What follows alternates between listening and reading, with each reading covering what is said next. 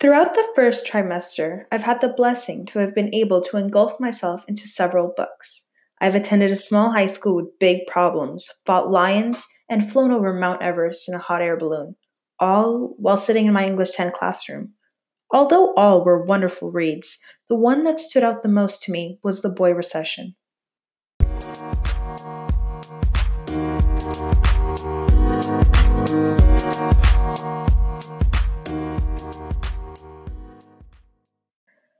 The story takes place in a small town in Wisconsin, where the sudden decrease of cute boys leads the prom date desperate girls to lower any standards they previously had and go after any men left. This leads to drama amongst close friends, relationships tearing up, as well as people discovering themselves and the world around them. Throughout the school year, the high schoolers find themselves being dramatically struck with the reality of the world and find themselves having to mature quite quickly.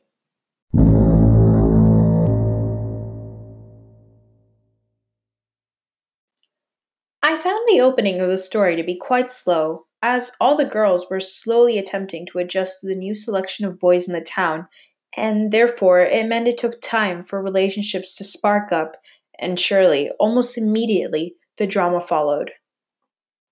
As soon as the girls started coupling up, the others felt pressured to do the same, and surely the lack of men led to people being in less than ideal relationships, which screams automatic drama. The climax of the story was when the accusations of cheating began to fly, followed by the spread of diseases, which led to war between the females.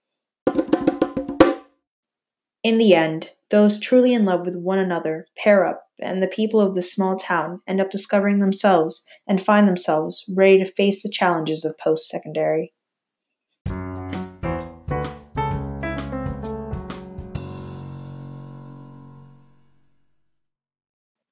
The main characters were shy Kelly Robbins and awkward Hunter Fehrenbach. They weren't described in much detail by the author, but rather their actions allowed the reader to discover them as the story progressed. Personally, I found Hunter to be the most interesting character in the story, as his character development was much more drastic than any other. Despite this, Kelly was the most sympathetic character by far.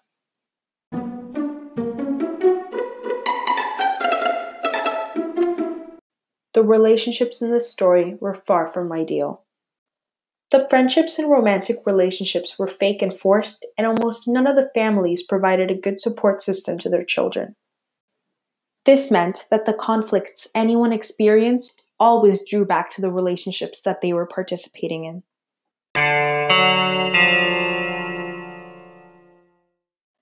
Whether it was discovering a talent they never knew they had or simply realizing that a romantic relationship wasn't necessary for survival, every character in this story experienced some sort of change.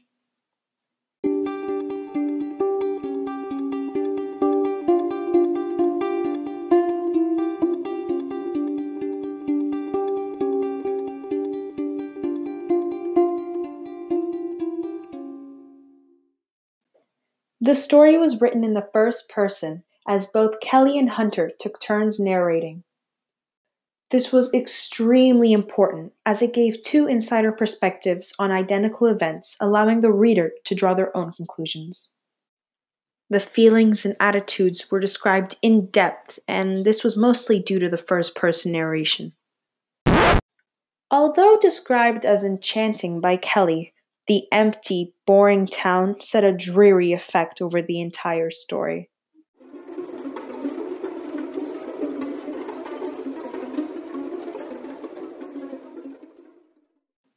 It was an excellent story due to its interesting plot and storyline and hilarious relatable characters. My favorite moment was when Kelly and Hunter shared a brief, intimate moment following his excellent play.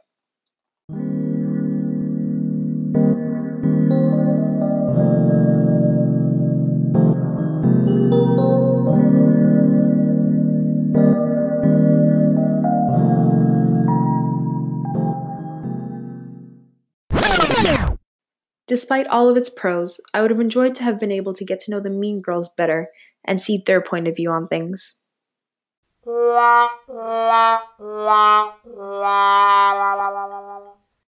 I believe the writer felt as though, nowadays, younger women especially, feel quite pressured to be in relationships in order to be fulfilled, and so she created a dystopia in which getting into a relationship was practically impossible.